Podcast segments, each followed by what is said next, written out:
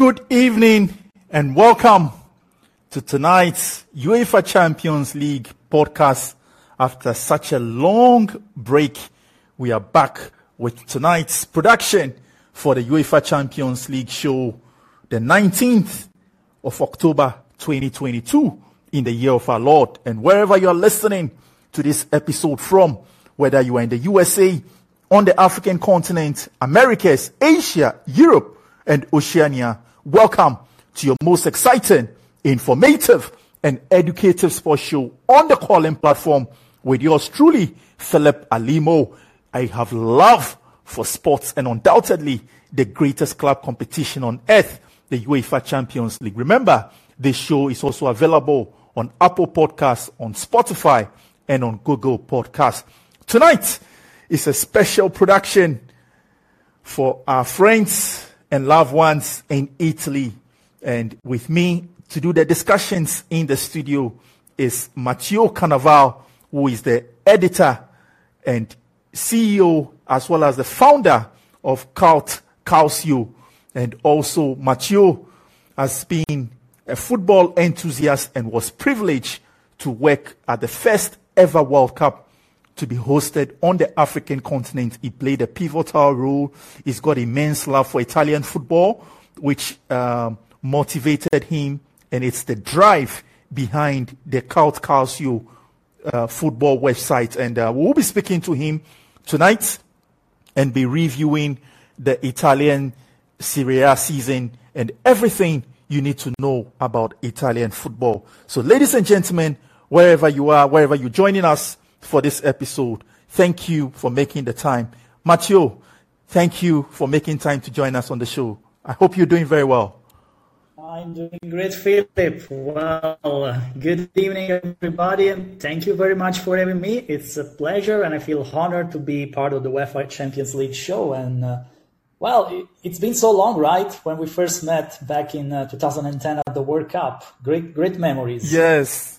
Yes, it's been twelve years, twelve years. And um, we will be coming, we'll be coming uh, to, to that uh, shortly. It's thirty-two days uh, to the big kickoff in Qatar. I will be picking your opinion on that and what you make of that. But um, you're based in Monza, and um, Monza recently had uh, the, the football club promoted to the Italian Serie A. And uh, tell us about the general atmosphere and everything in Italy for the purpose of my audience who do not know or have little or no information about Italy. Sounds good, for, for sure. Yes. As you said, I, I'm based in Monza, and uh, we are experiencing our first campaign in Serie A ever, which is quite a big deal because this club is, is very old. It's more than one hundred years old. It comes from a big city, from a wealthy city. So it comes as a surprise, the fact that for some reason, the local team, the local football team had never managed to make it to the Italian top flight. And uh, things started to change two or three years ago when uh, Silvio Berlusconi acquired the club uh, together with his uh, right hand, Adriano Galliani. And, and those are people that football fans know because they used to be the president and uh, the C E O of A C Milan back in the eighties and, and the nineties. So, of course, they have some big power behind them. They bought the club with the specific idea of raising them to the top flight and perhaps even more, which is something that they managed to do in the space of two seasons. So they took Monza from the Serie C, which is our third division, and uh, and they put it back to Serie A. So they... They just starting out. They had a rough start to the campaign. Uh, they already sacked their first manager, but since appointing a new coach, uh, whose name is Palladino, and he's a former Serie A player himself, they've been enjoying a much better, much better spell of performance. They they won three games in a row. Uh, they lost last one at Empoli last Saturday, but in general they're doing very well. So it's a It's a welcome new face in the Serie A, to be honest with you. Definitely, it is a welcome new face for Monza after ten games in the Italian Serie A, even though they are seated fourteenth on the Italian um, league table. But uh, speaking of Italian football, Italy won the Euros in twenty twenty, and many thought Italian football was on the rise and on the ascendancy. But unfortunately, Italy missed out of the Mundial again after having missed out in twenty eighteen. Can you tell us what it is that is the issue with Italian football? Do I really have to?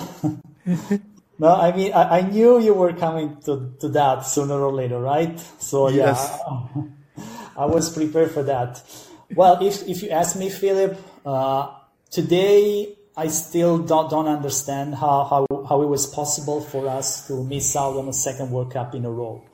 Uh, if you ask me, I think if we replayed the same qualification group ten times again, uh, we would come up on top all ten times. So what happened, it's, I think it's uh, just one in a hundred possibilities, which is not a justification.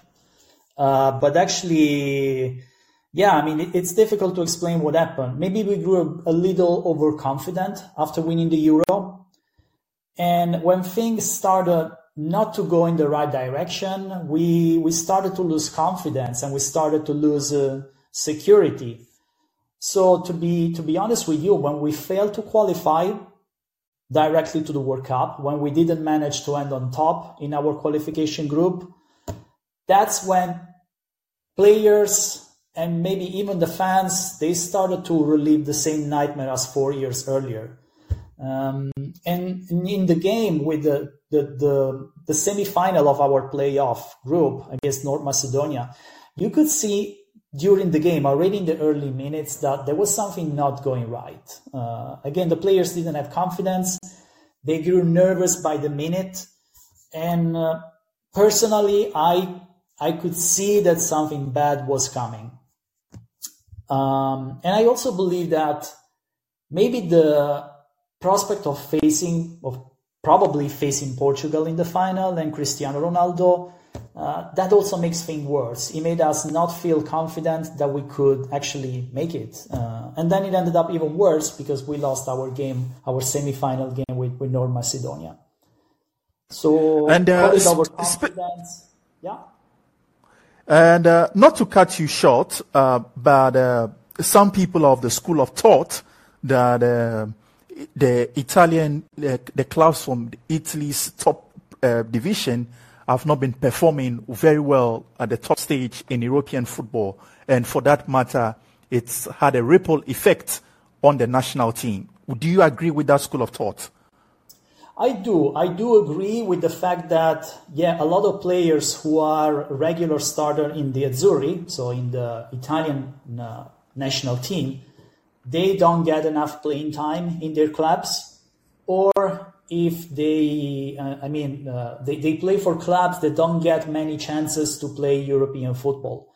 Uh, and I'll give you a very clear example. Domenico Berardi, he's been one of the most up-and-coming Italian strikers for like almost ten years, uh, but he has always played, he, he played his entire career with Sassuolo, which is a very nice team, but they never get chances to play European football.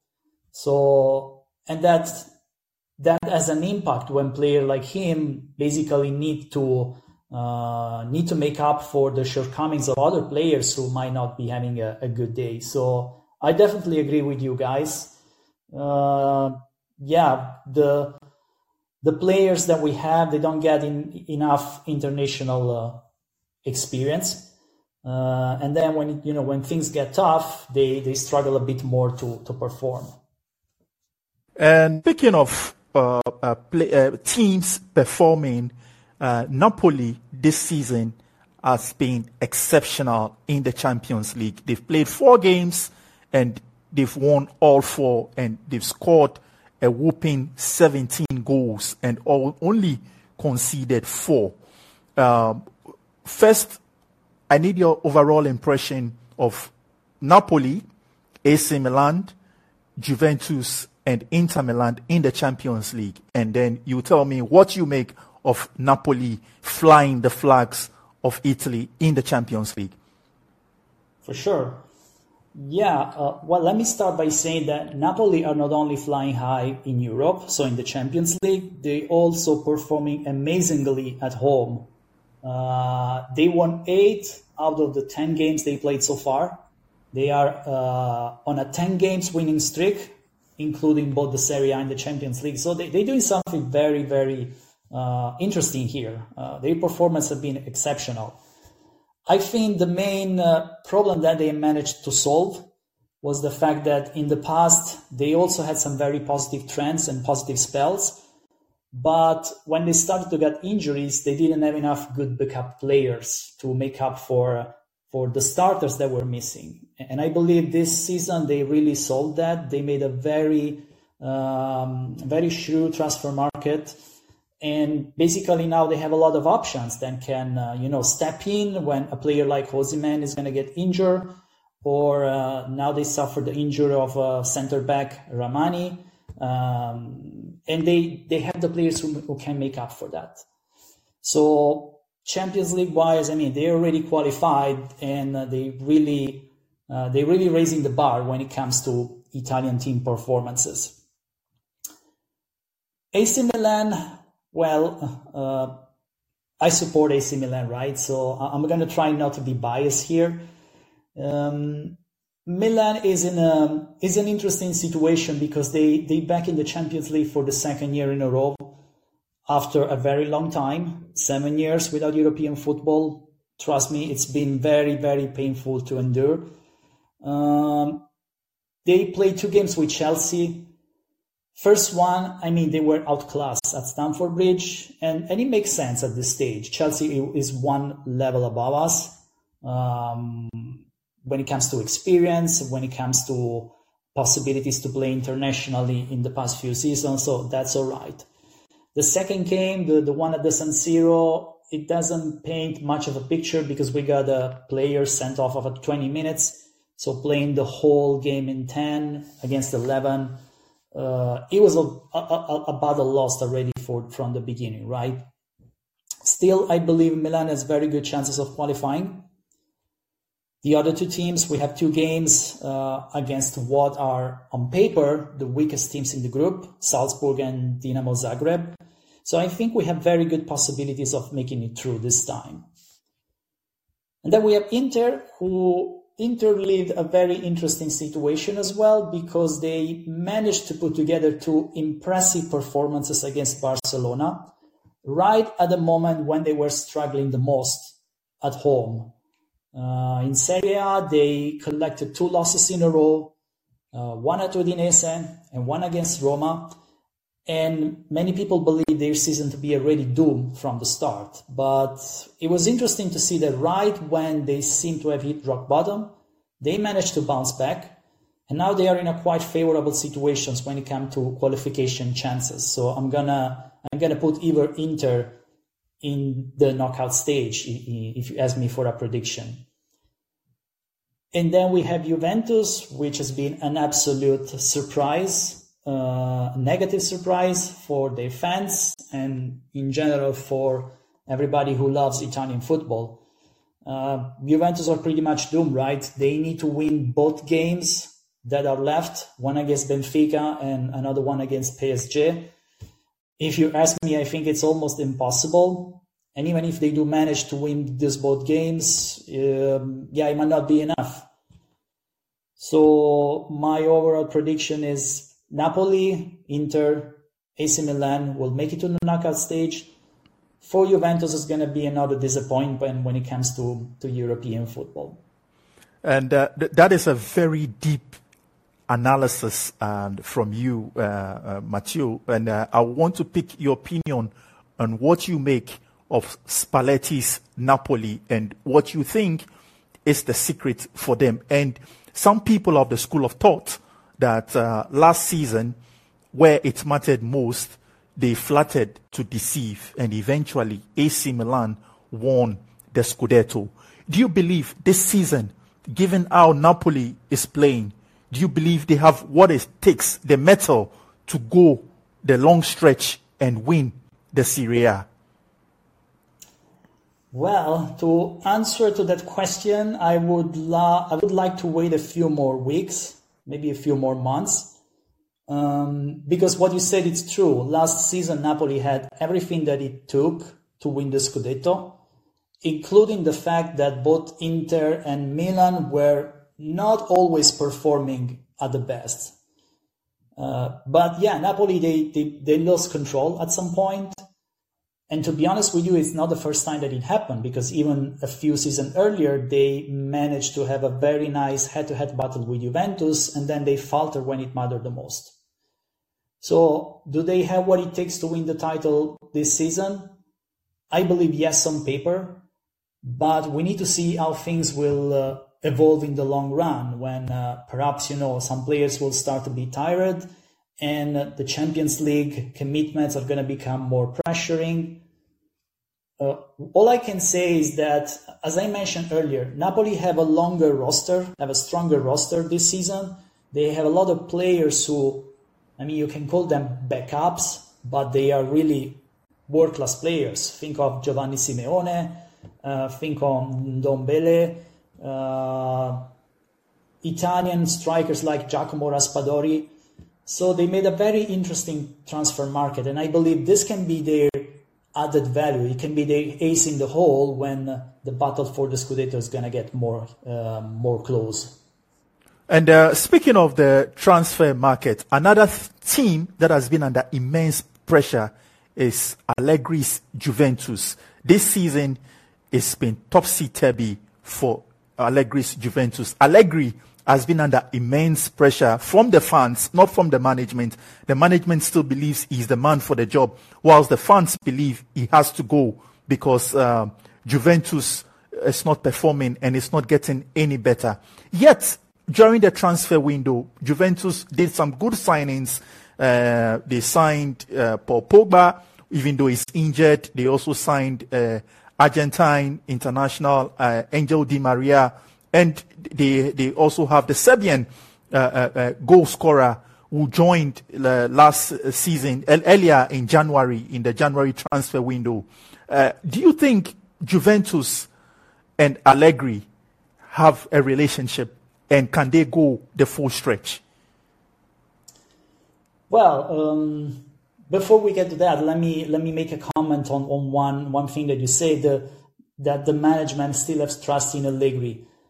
I I wouldn't be one hundred percent sure on that. Of course, they, they will say that they, they do trust in him because they made a, a very important investment on him, so they need to back him up for for the time being. Uh, there was something very funny happening a few a few days ago, and basically, after a press event, uh, the um, the director of sport of Juventus, Maurizio Arrivabene, uh, he was coming out of this press event, and there was a supporter that, that told him something like, "Hey, why don't we sack Allegri?"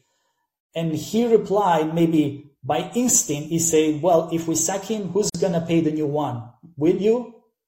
And that says a lot. That maybe yes, uh, Allegri doesn't have the full trust from the management, but on the other hand, they, their hands are tied because they they paid him a lot of money.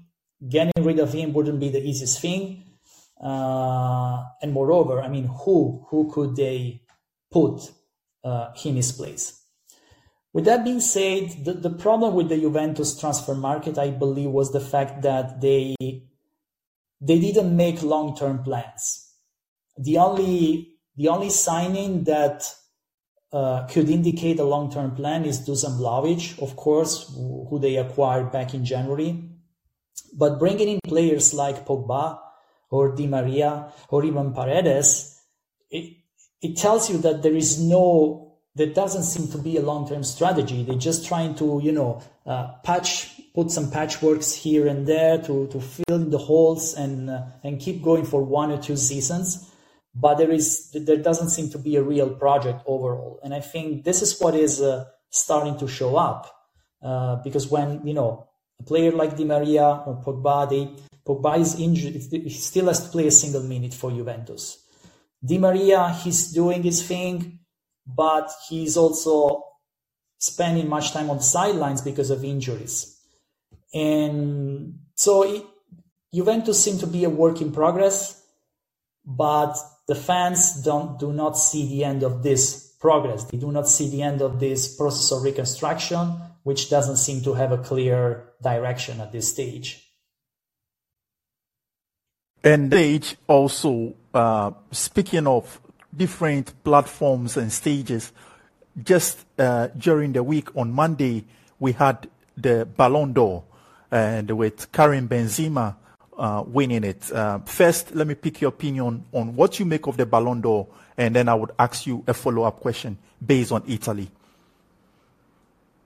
Yeah, uh, what I make of it, I think it's probably one of the very few editions recently that re- when really the award went to the player who performed the best in the previous season. So I, I have nothing to say about that. Just congratulations to Benzema. Well deserved. Uh, I think it, yeah, it, it, it put back a bit of trust in, in this award, who it had become like a, an affair between uh, Cristiano Ronaldo and Messi for for many years, even when not necessarily one of the two was deserving it. And the past season was a clear example, in my view. Definitely. And uh, the last Italian and defender to win the Ballon d'Or was Fabio Cannavaro in two thousand six. And uh, he is the last. There have been five Italians to win it, but in recent, in the twenty-first century, it's kind of Fab, Fabio Cannavaro is the last Italian to have won the Ballon d'Or. Do you think there is a challenge with Italian teams and the Italian uh, uh, uh, uh, football in general that we are not able to to have that level of quality of players like the likes of Roberto Baggio, Ca- Fabio Cannavaro, that won the uh, uh, Ballon d'Or? True, true, yes. I mean, it, it is a challenge. If you ask me, I think we are not having a world-class player uh, since the days of, uh, I, I believe probably the last one was Francesco Totti. Francesco Totti was the only real world-class player produced by Italian football, one who could have performed amazingly even outside of Italy and, and in the top clubs in the world. Uh, other than that, I would say Buffon, Gianluigi Buffon is, is a player who would have deserved to win a Ballon d'Or if he had the chance. But other than that, yeah, we've been facing this, this situation since, since a long time. And I, I don't even see at this stage any player who could be a contender for the Ballon d'Or in the short term. Speaking of uh, Gigi Buffon, uh, during Monday's press conference, Thibaut Courtois, who won the Goalkeeper of the Year award, went on to say he's disappointed to not have made the podium, that is the top three at least, having performed well for uh, Real Madrid and the Champions League, the Spanish La Liga, and as well as the UEFA Super Cup. Buffon also in his A days had similar challenges, but at least at some point was within uh, uh, marks of making the podium. Do you think goalkeepers and defenders have a chance of ever making the podium? Well, I'm, I'm going to ask like a, a question. How, how many goalkeepers have won the Ballon d'Or? I think only only one to my to my memory. You are right, only one. Yeah. So yeah, it is it is true, especially for a goalkeeper.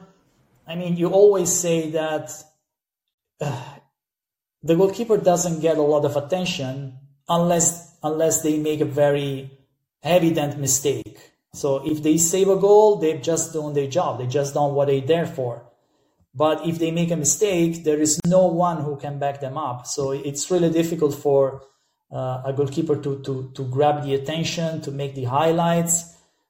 And of course, he's never gonna, uh, he's never gonna get the attention that a, a Cristiano Ronaldo or a Messi can get. So for, for a goalkeeper, yeah, uh, you really need to be an outstanding one, or you really must not have a lot of competition to, to ever make it to the high position. Uh, when it comes to the defender, yeah, it, it, it has happened in the past. Mm, but of course, especially in, in modern football, uh, where it's all about highlights, it's all about visibility, it's all about personality, it's usually a striker that grabs the lion's share. So um, I'm coming uh, to the next uh, uh, uh, question with the legends of Italian football transitioning into uh, the managerial side of the game, and what you make of that and your opinion on which of the managers yeah. in current in the know, twenty-first century this, um, uh, stand uh, out in terms of, of Italian football managers? Uh, where basically everybody pretends to be the best possible coach for the national team. So it's it's in our culture to talk about uh, tactics and football strategy and how good we would be and what would we do that this coach is not doing. So it's probably in our D N A, sorry, to be a football coach. And uh, maybe that explains in a way why so many former players that come from Italy are basically the state of the art when it comes to uh, to to be in the, in, in the dugout. Um, Italian football is very tactical. Coaches spend a lot trying to um, to teach their players new schemes, new formations, new way of playing. So a lot of players do assimilate that from from the very beginning of their career, and, and that makes the transition easier.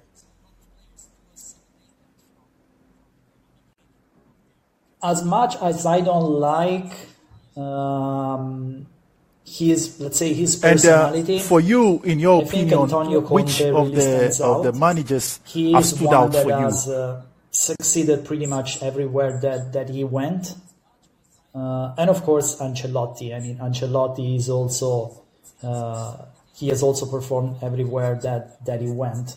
Uh, I think that the advantage with Ancelotti was the fact that he managed to become a top-class coach at Milan. He spent seven, eight seasons there, so he really had the time to hone his uh, his coaching skills.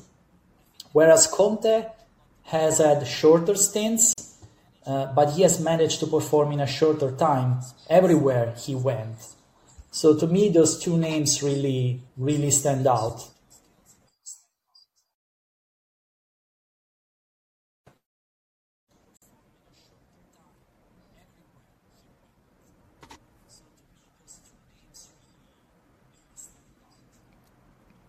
Definitely, and that's awesome. And if you are joining us, uh, welcome to the show. And uh, with us in the studio is uh, Matteo, the founder and C E O of um, famous Italian website Cult Calcio.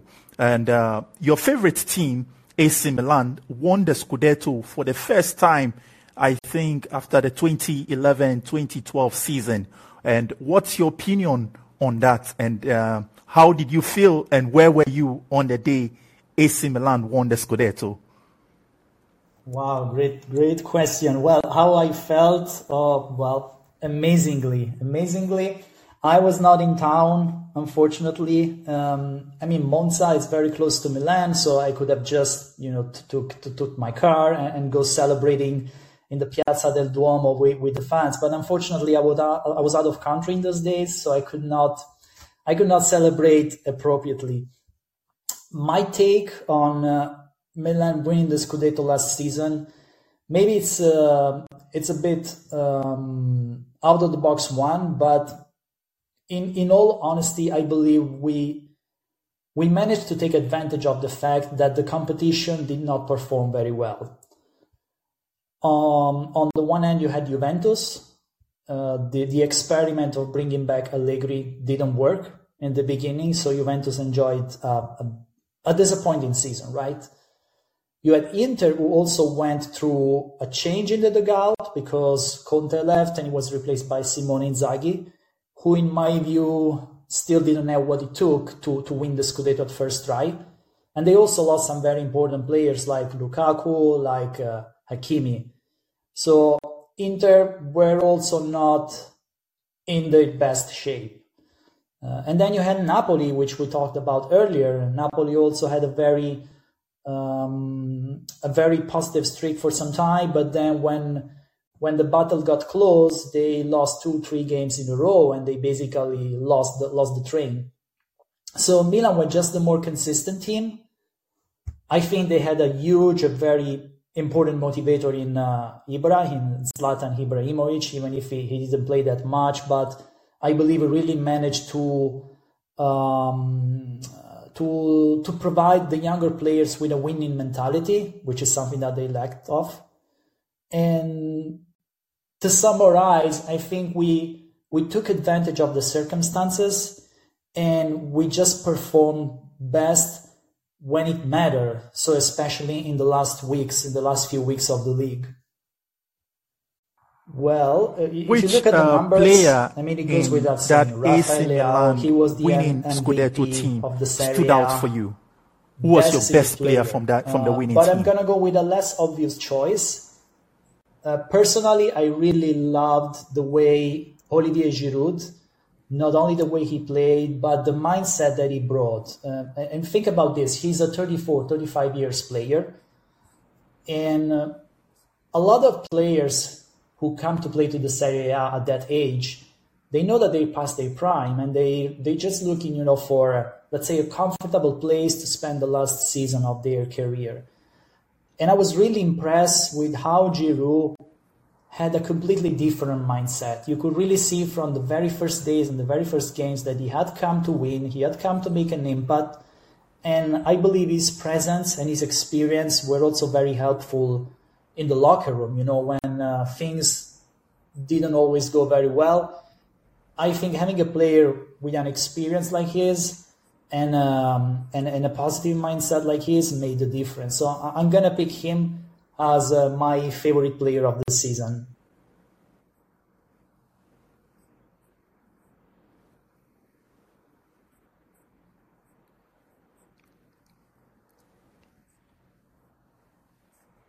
And uh, definitely, you are not you are not you are not wrong with Olivier Giroud. Olivier Giroud is one of the most underrated strikers um, in the twenty-first century, and um, he's he has almost won a trophy in every single club he's played. And undoubtedly, he's definitely one of the best uh, strikers uh, in his generation.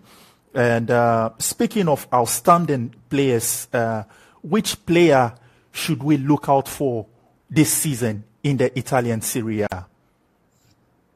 There is one player that is already making a difference, uh, and he is, uh, uh, I'll try to pronounce him correctly, so you, I guess you know who I'm talking about. It's Richa Kvaratskhelia.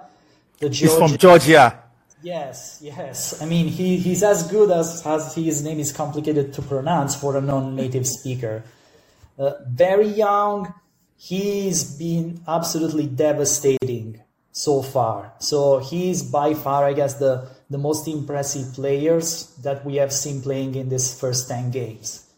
And uh, do you think he would last long in the in the Italian Serie A, or is just a matter of time for any of the big teams across the top five leagues to come for him?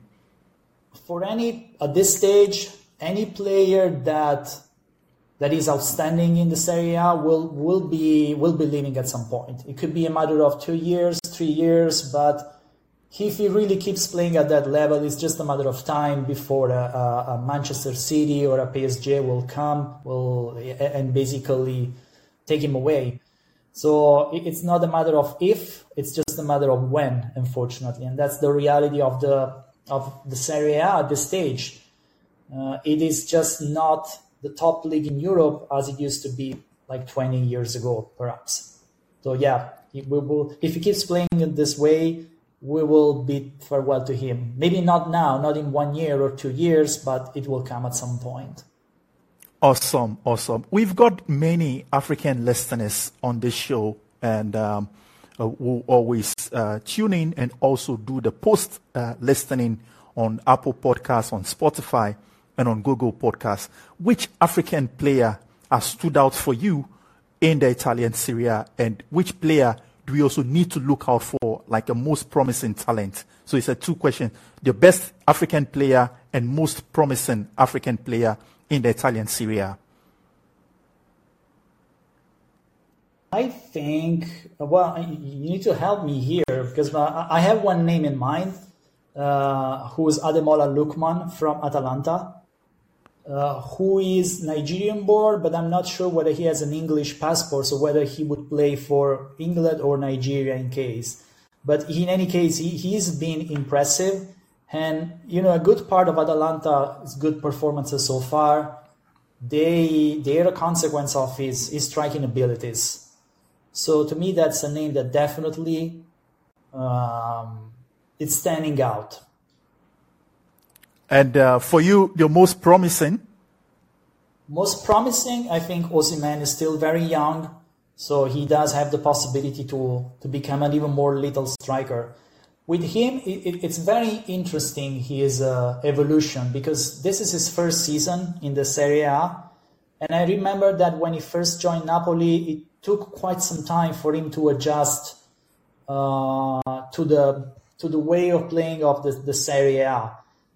I remember like for maybe five, six months, he, he didn't score a single goal. And he, he, he, he seemed like lost uh, on the front of the Napoli uh, attacking line. But little by little, you know, he started to understand how things work. He started to find his position, his edge. And last season, he's been lethal. And I, I believe he still has margin for growth. So to me, he's, the most, he's one of the most promising African talents that I see, not only in Serie A, but perhaps even, you know, even into the whole of the top five leagues. And, uh, definitely, that's uh, that's good and wonderful. And but being a Ghanaian as well, I'm going to be a bit biased and ask you a specific question on a Ghanaian talent in the Italian Serie A. That is um, Felix Afenejan, who used to play for AS Roma. He scored exceptional goal uh, uh, in last season's Serie A. And uh, what you make of him? And he's now moved to Uh, Cremonese, uh, also, even though they are not performing well currently, but what do you make of him specifically?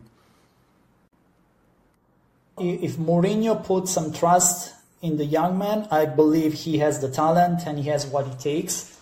And that's why I was a bit surprised to see him uh, moving to Cremonese, which is a, is a relegation battling team, and it's going to be a relegation battling team. And if you ask me, probably it would be also very difficult for them to, to remain in the top flight.